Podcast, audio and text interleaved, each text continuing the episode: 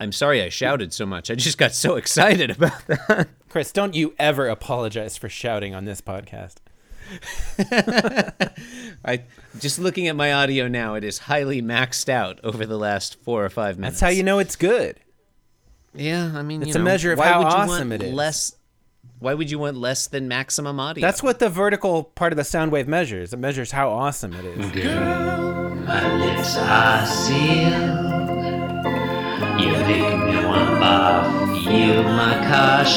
My tie, heel, high deal, bar wheel, stop you. Jim Davis is my name. You're listening to Being Jim Davis, the podcast that's both A and not A. And that's right. Suck it, law of the excluded middle. and up yours, modus ponens. Yeah, it's all I'm all about modus tollens anyway. Um yeah, hey, hey, you know what today is? It's Tuesday. No. John. If, if oh my god, we went back in time. It's Tuesday again. Ah! John, Uh. if it's Wednesday, then we're reading Garfield. Today is Wednesday, but we're not reading Garfield. Was that- Fuck you, modus ponens. was, was Well done, sir. Was that a was that a Meet the Press reference? what? If it's Wednesday, it's being Jim Davis. no, that's no. that's your standard modus ponens. If P, then Q. No, no, I know. Uh, that's the the tagline of Meet the I Press. have never watched. I have never watched Meet the Press. Oh, Tim Russert made the, John, I You know, I do not support the dishonest mainstream Ah. media and the lies they tell.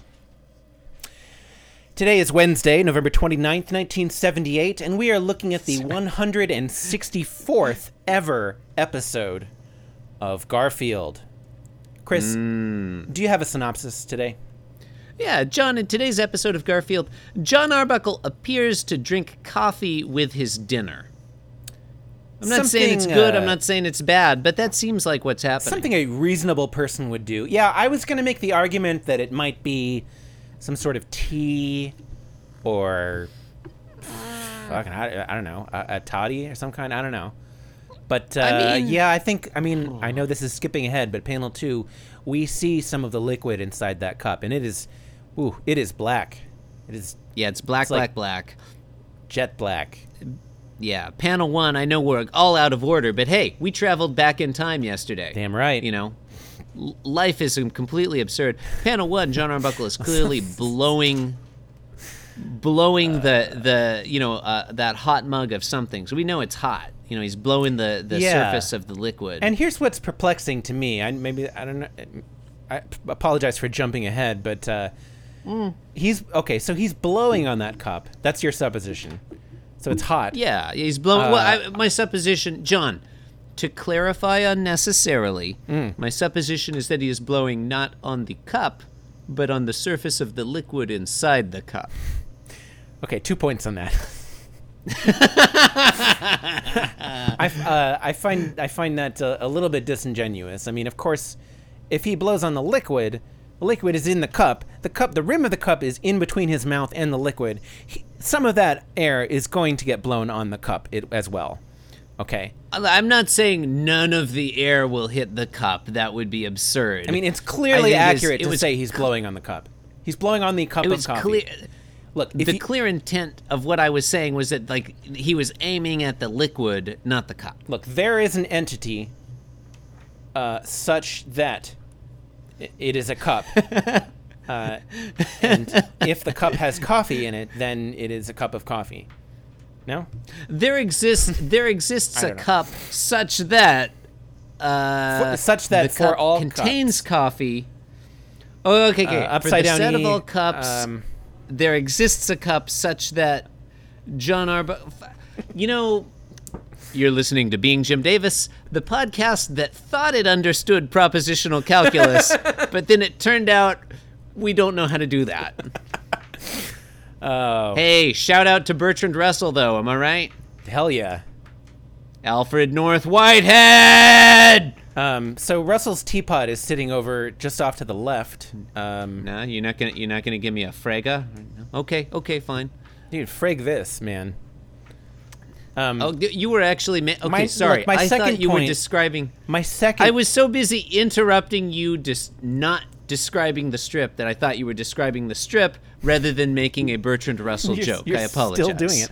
Uh,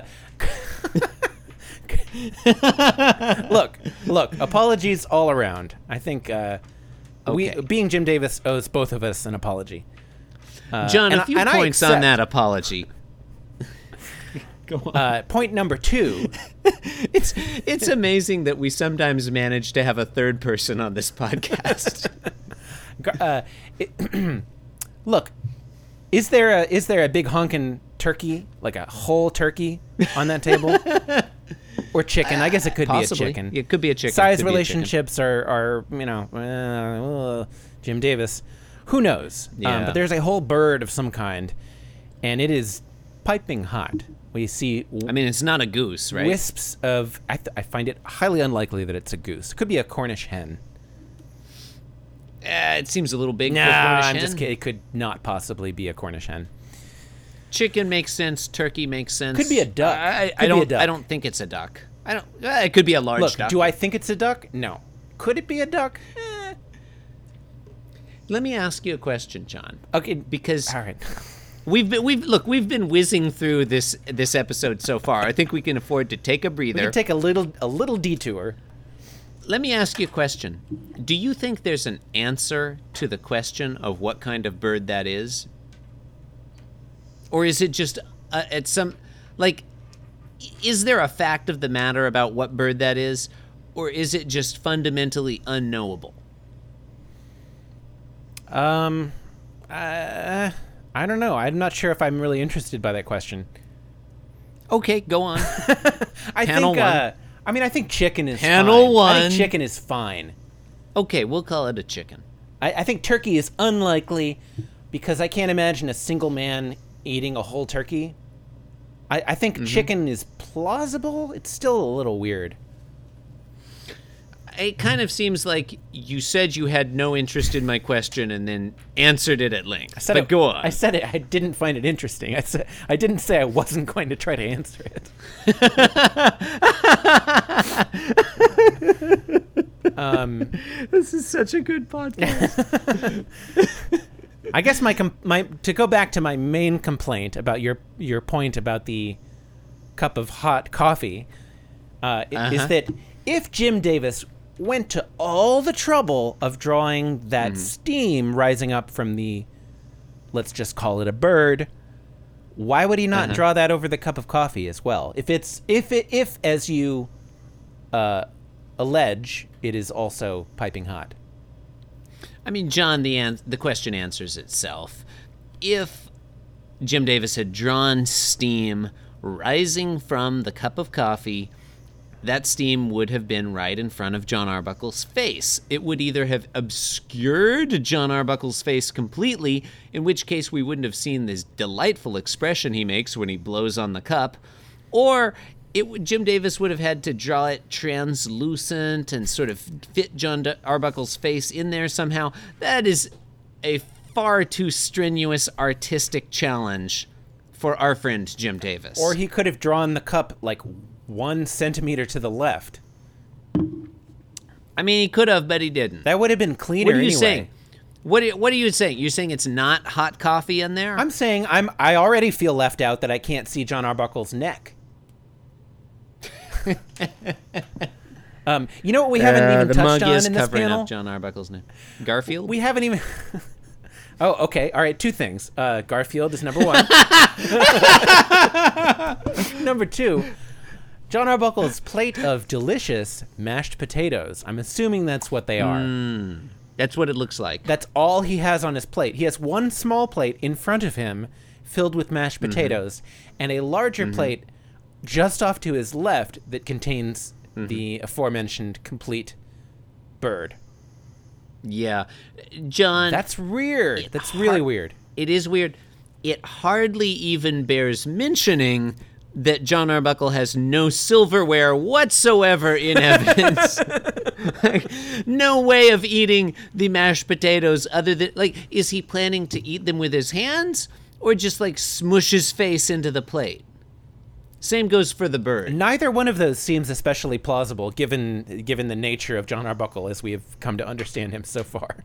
It doesn't seem like something he'd do, no. Yeah. Um, boy. Uh, Anyway, uh, Garfield Gar- remains. Garfield wanders uh, on. He remains He's all, like, sick. He's- hack, sniff, Yeah, he's still sniff, doing that yeah. thing. Uh, is He's it the same? Let's see. It's a different order, isn't it? Yesterday it was sniff, hack, cough, wheeze. Today it's half snick, wheeze, sniff. Well, I mean, time has reversed itself or something. Yeah, the cough has gone away. Mm-hmm. It's been replaced by a second sniff. Yeah. Yeah.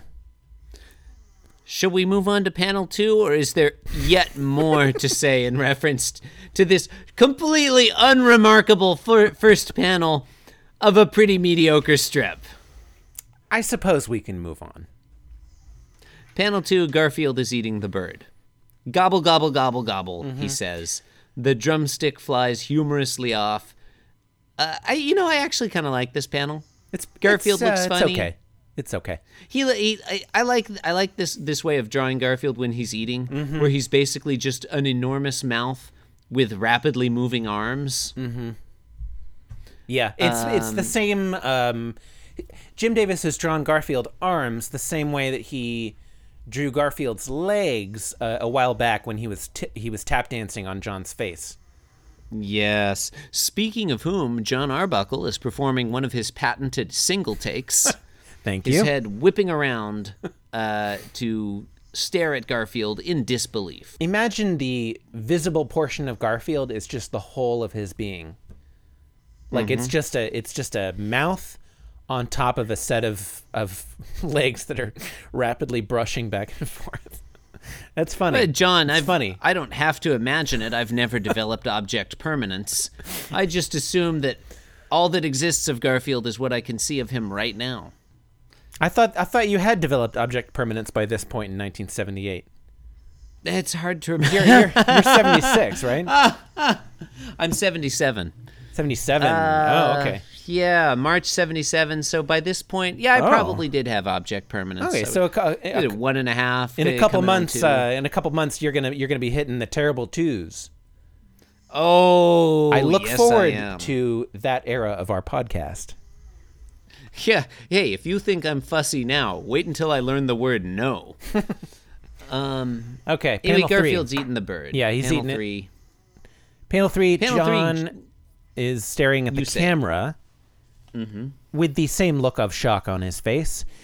Yeah, The he's mugging for the camera. bird of whatever variety it was has been Mm-hmm. um, completely devoured, except for the Yep. skeleton, which Mm-hmm. is humorously, allegedly, still in place, Mm-hmm. mostly intact. There, there is one Yeah, bone that looks like may- maybe perhaps a femur. yeah. I think that was one of the from one of the drumsticks. Okay, all right. Um, That's what. That's my supposition. that's off to the side, uh, but the rest of Uh-huh. the skeleton, like the rib cage and everything, are still like perfectly intact. Mm-hmm. And Garfield is leaning on the counter off to the right, with his Mm-hmm. head propped up in his left paw, and he's thinking, Chris. He's thinking, or is it starve a cold, feed a fever? Mm.